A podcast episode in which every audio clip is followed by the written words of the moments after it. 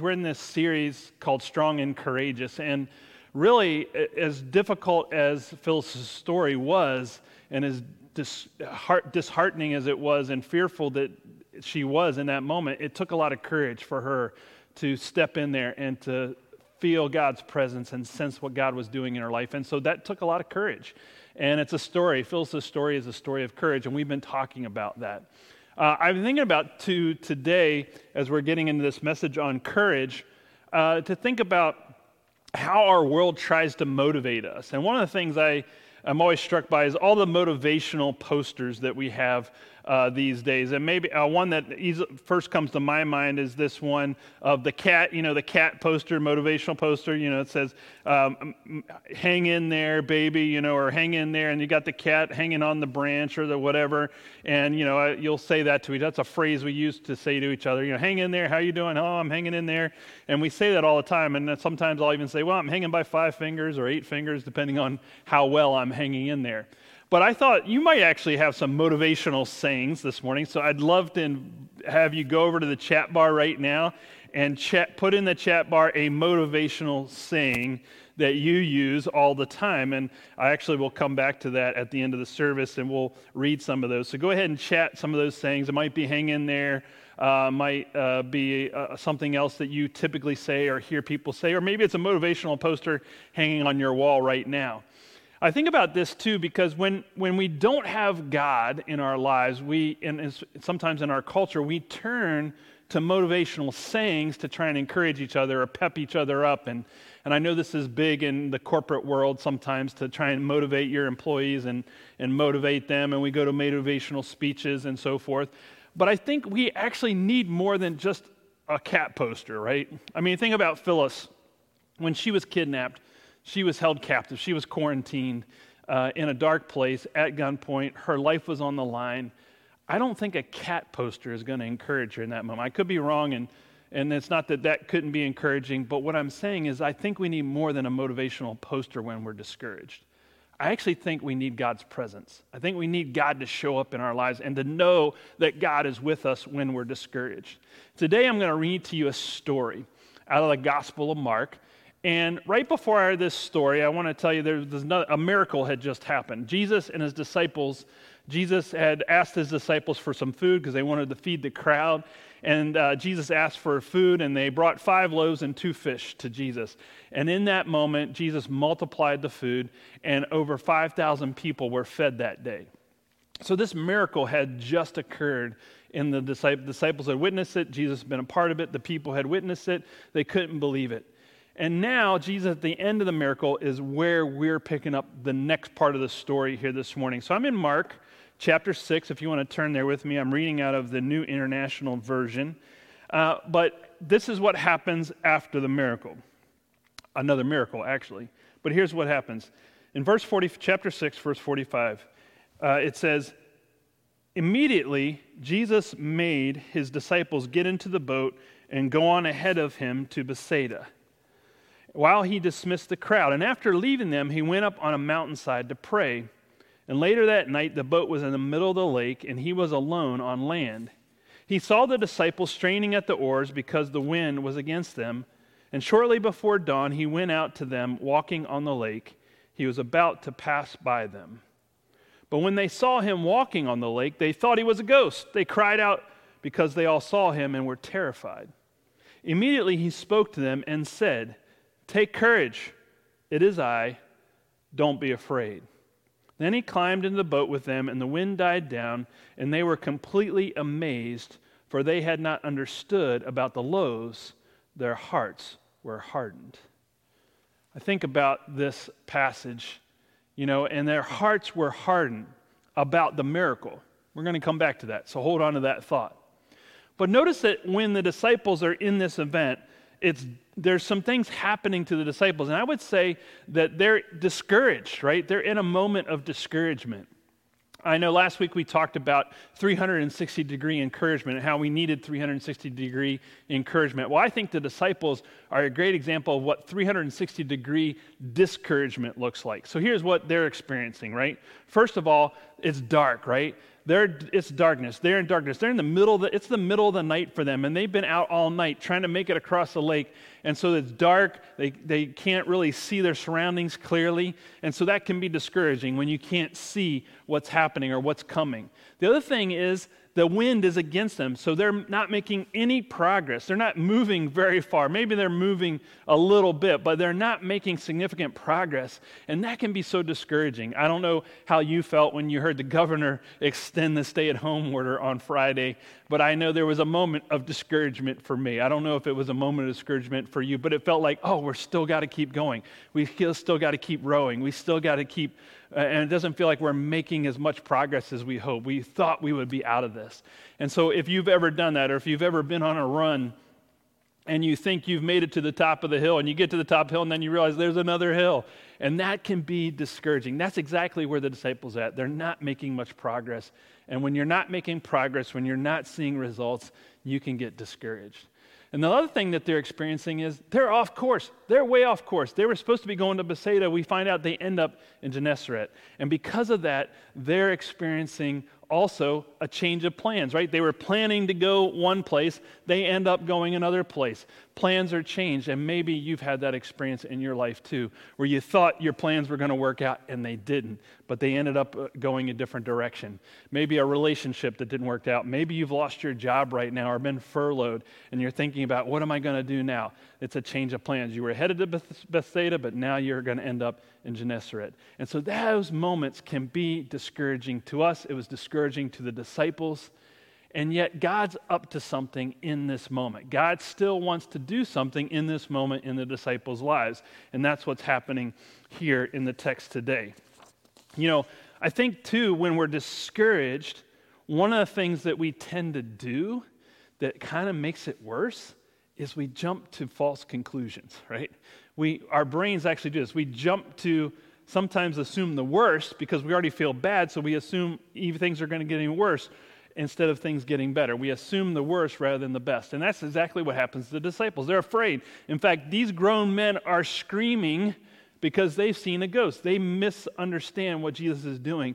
They don't recognize what Jesus is doing, and actually, they end up screaming in fear because they think they've seen a ghost. They've, they're assuming the worst. It's already bad. We're going to just keep making it worse. And so they assume that it couldn't possibly be Jesus. And so what happens is they jump to this conclusion, right? You and I do the same thing. You know, I think our brains work this way, actually. We try and make sense of the world around us. We try and put everything into context, and sometimes our brains mislead us. I know this happened to me just this last week. I was out in the park and heading out to the bluffs and going to see the Olympic mountain range. It was out on a beautiful day this week. And as I'm getting up to the going to the trail, I notice there's someone beating a drum, and they look like they have a headdress on. And so I thought, in the context of that, I thought, well, that's a little odd.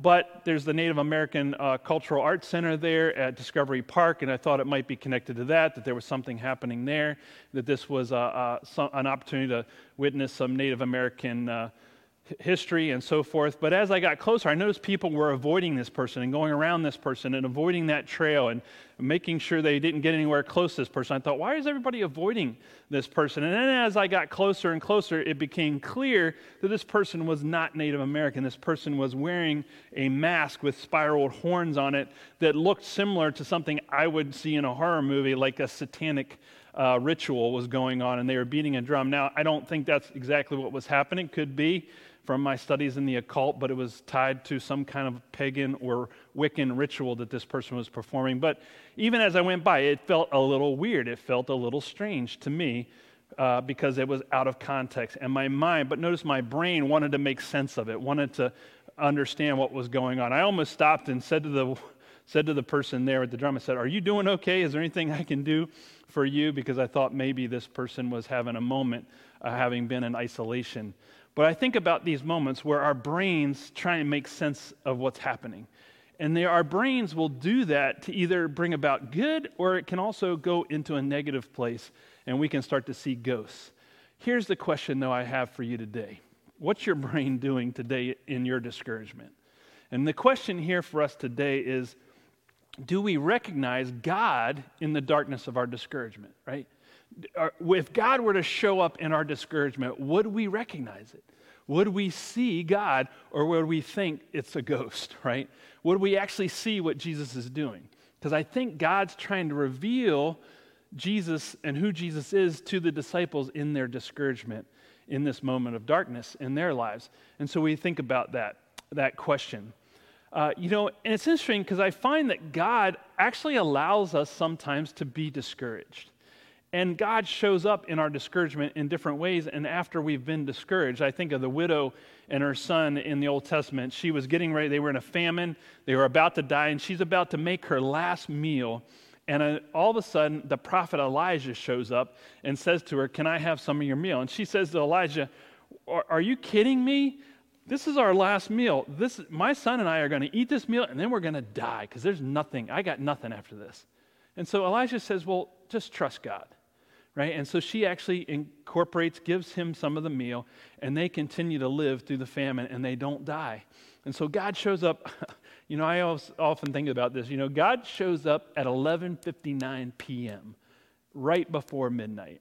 I'd, I'd rather God show up at 4 p.m. or maybe noon, but for some reason, God shows up at just the right moment. I think about, uh, you know, every day the Israelites being discouraged there was this giant called Goliath, and every day the giant would come out onto the battlefield and taunt the Israelites. And every day, day after day after day, they were fearful, they were discouraged until David showed up, until God sent David and David slew the giant. Or I think about Jesus. Jesus was hanging on the cross on Good Friday. And when he said these words, he said, My God, my God, why hast thou forsaken me? He was crying out to God in his pain, in his discouragement, in that dark moment of his life. And three days later, God shows up in resurrection. So think about that. That God wants to show up in our lives in these moments of discouragement, in these moments of darkness, when it seems like nothing's going the right way and we're off course, right? So, but are we going to recognize God when that happens? The disciples didn't recognize Jesus, they got scared. But here's what Jesus says to them. And it's, this is what Jesus says to us Take courage it is I. Don't be afraid. Don't be afraid. So I want to unpack that, these two phrases. Take courage. First of all, take courage means to be emboldened from within, that God will generate a spirit of boldness and confidence within us.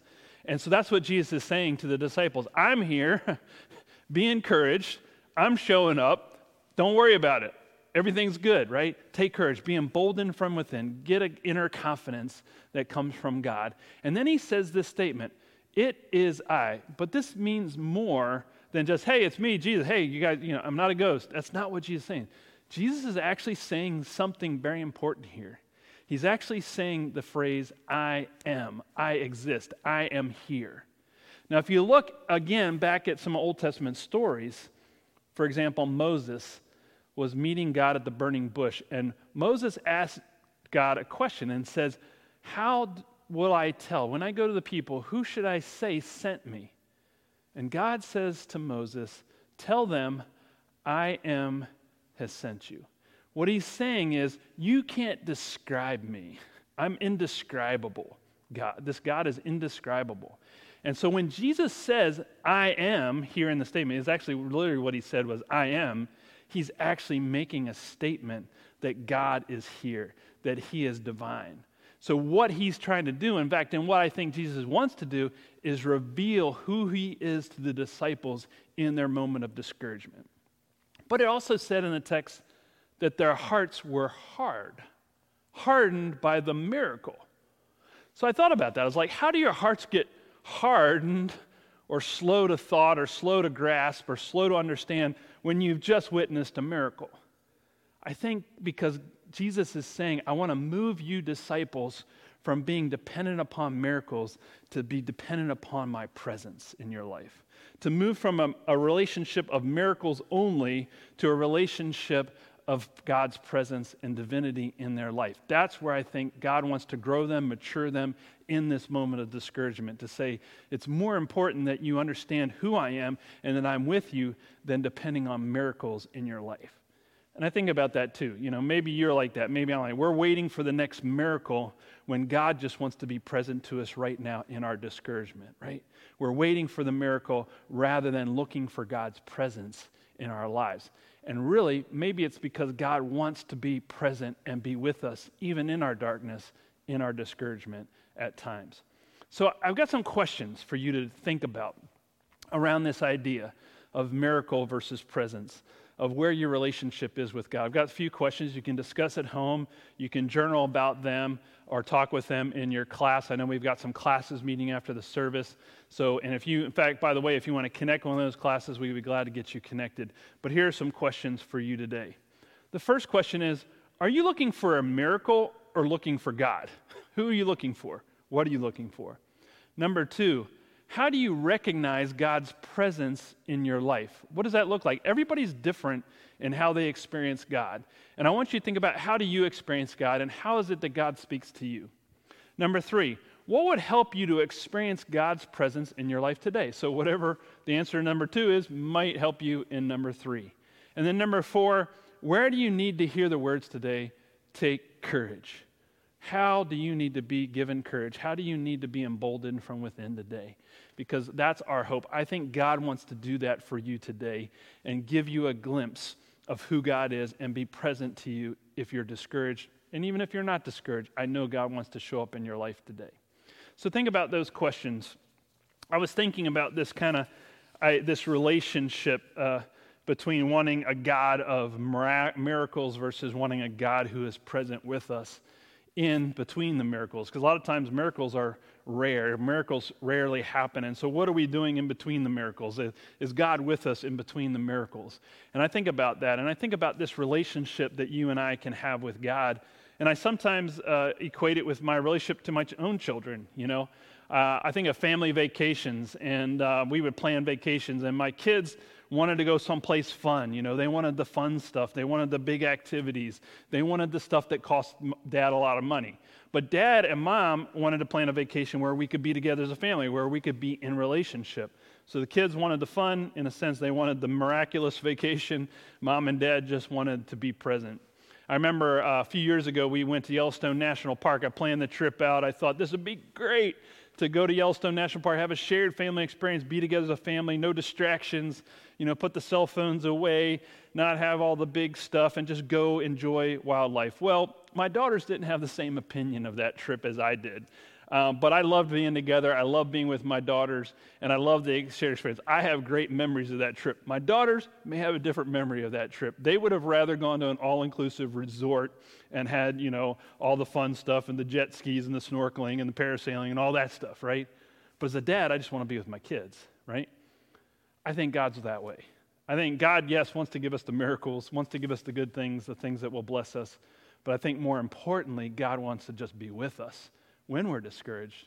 In the good times and the bad times, God wants to be present to us. God wants to show up when everything is against us. God, in fact, that's the moment God wants to show up in our lives. And we have to be open to seeing God appear, not just ghosts, but let's expect and let's jump to the conclusion that God's going to show up in our discouragement today. And here's the point the point is, God's divine presence is really what we need when we're discouraged. More than anything else, we need to know that God is with us. And I hope that you know today that whether you're discouraged or encouraged today, I want you to know that God is with you. God is wanting to reveal God's self to you today in some way. So I would ask you just to be open to making that conclusion, to jumping to the conclusion that God is showing up, that God is there. Let's pray together.